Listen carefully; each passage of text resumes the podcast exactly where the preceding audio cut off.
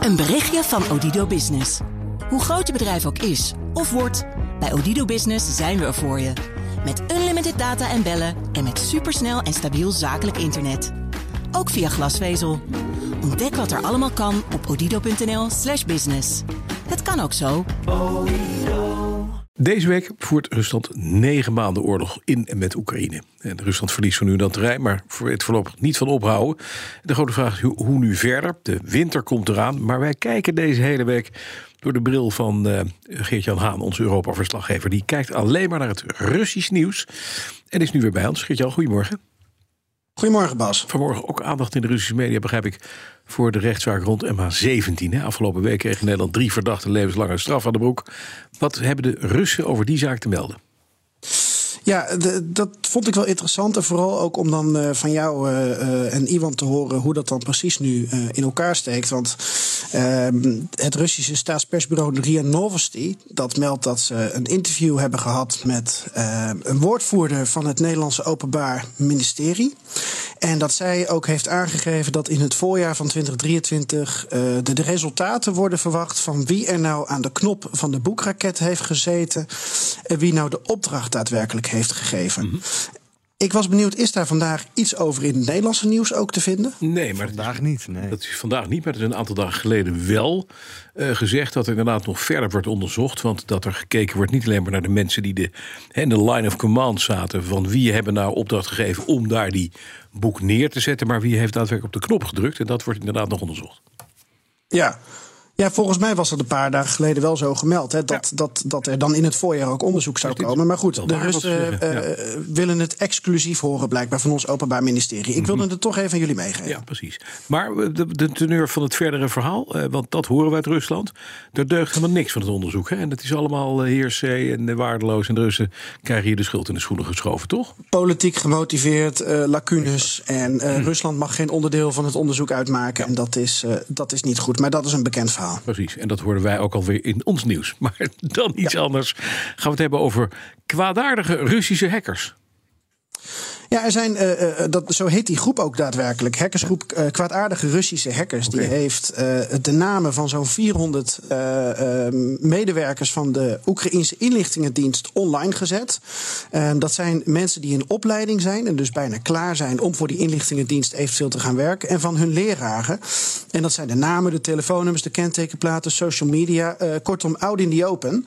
En um, dat is door een andere hackersgroep dan weer gehackt. En dat is geplaatst op op een uh, portaal. Dat heet uh, Nemesis. Nou, uh, als je een beetje bekend bent met de Griekse mythologie, weet je dat dat de godin was van de Um, ja, van, de, van, van de wraak, hè, van de verdiende straf. En ze was ook vrij meedogenloos. Ja. Nou, dat is volgens mij ook hier de insteek van. Want het um, portaal wordt uh, door de staatsmedia in Rusland uh, uh, fascistisch genoemd. Of nee, antifascistisch. Dus um, alles wat daarop komt is eigenlijk om te strijden voor de goede zaak. En het is mhm. eerder gebeurd dat er een lek naar buiten is gekomen. met namen van dit soort mensen die voor Oekraïnse veiligheidsdiensten werken. En die informatie wordt dan doorgespeeld aan het Russische leger. Maar um, er zit nog wel een boodschap bij, namelijk uh, alles en iedereen die mogelijk um, uh, interesse heeft om iets met een Oekraïne te doen, kan dat ook doen, um, zeg ik even op deze manier. Want ja, in de, in de Telegram-kanalen van deze Russische media worden gewoon alle biografietjes ook geplaatst van deze mensen. Nou, dus je kan gewoon al zien wie dat zijn. Je hoeft niet eens naar die website toe. Nee, maar dat is je leven niet meer zeker als je werkt voor de Oekraïnse Veiligheidsdienst. Ja, en, en dat is ook wat je natuurlijk nu ziet in Gerson. Wat je ook hoorde. De vrees voor mhm. achtergebleven Russen. Voor saboteurs, zoals dat al negen maanden wordt genoemd. En overal wordt in Oekraïne ook gekeken door Rusland. Kunnen we ergens een soort van eigen verzet um, uh, van binnenuit opwekken. bij die paar mensen die wel pro-Rusland zijn? Uh, nou ja, daar is dit ook door gedreven. Ja, duidelijk. Je bent voor die bijdrage ook uh, in de wereld van de Russische mailbloggers gedoken. Vandaag, maar eerst even kort. Wat zijn die mailbloggers ook alweer? Wat, en, wat, en wie bereiken ze? Wie en wat? Ja, we hebben het er wel eens over gehad. Met name als er bijvoorbeeld uh, succes was in Rusland aan het front. Maar vaker als het niet goed ging. Bijvoorbeeld met de bevrijding van de regio rond Kharkiv of Gerson. En dan roeren die pro-oorlog bloggers zich in Rusland. Uh, zij gebruiken Telegram als medium. Hebben hun eigen kanaal met miljoenen volgers. Um, en het lijkt wel alsof ze veel meer kunnen maken dan, dan uh, veel journalisten of demonstranten of activisten in Rusland kunnen doen. ze hebben een vorm van vrijheid. Um, dat is best wel cynisch in het huidige Rusland waar vrijheid van pers en protest eigenlijk ehm, ja, vernietigd is. Er zijn trouwens ook journalisten uh, onder die bloggers. Mm -hmm. Bekendste voor de Russen heeft de voor Nederland bijzondere naam Alexander Kots. Oh. Van de uh, uh, Komsomolskaya Pravda.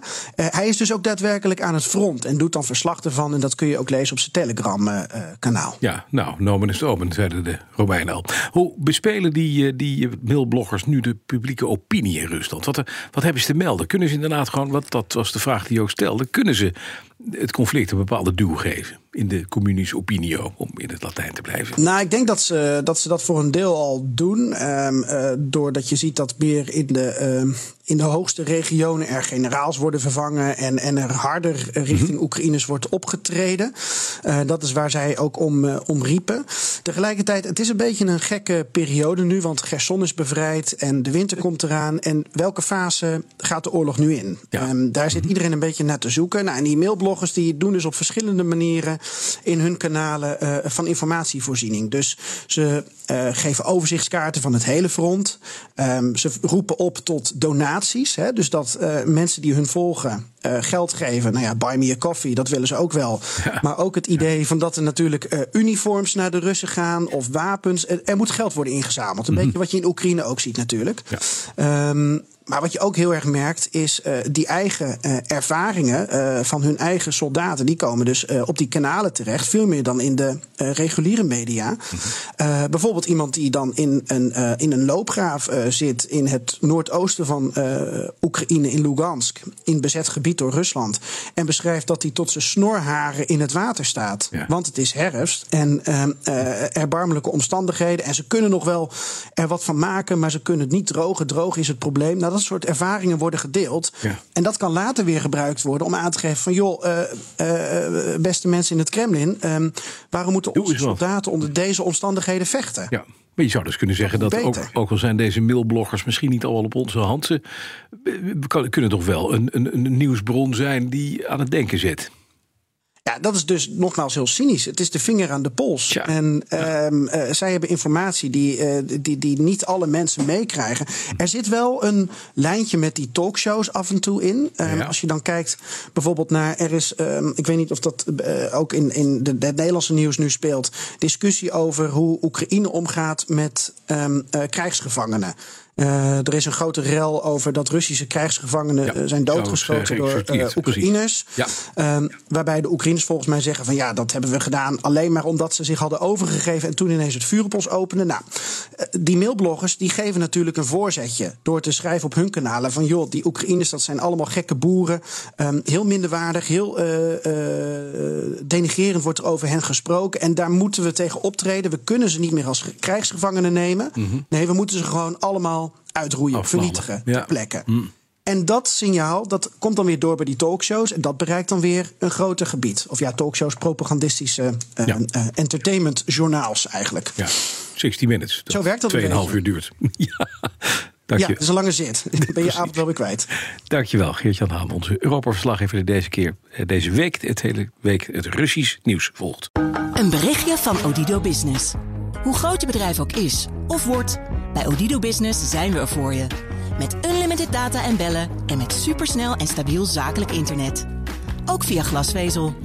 Ontdek wat er allemaal kan op odido.nl/slash business. Het kan ook zo.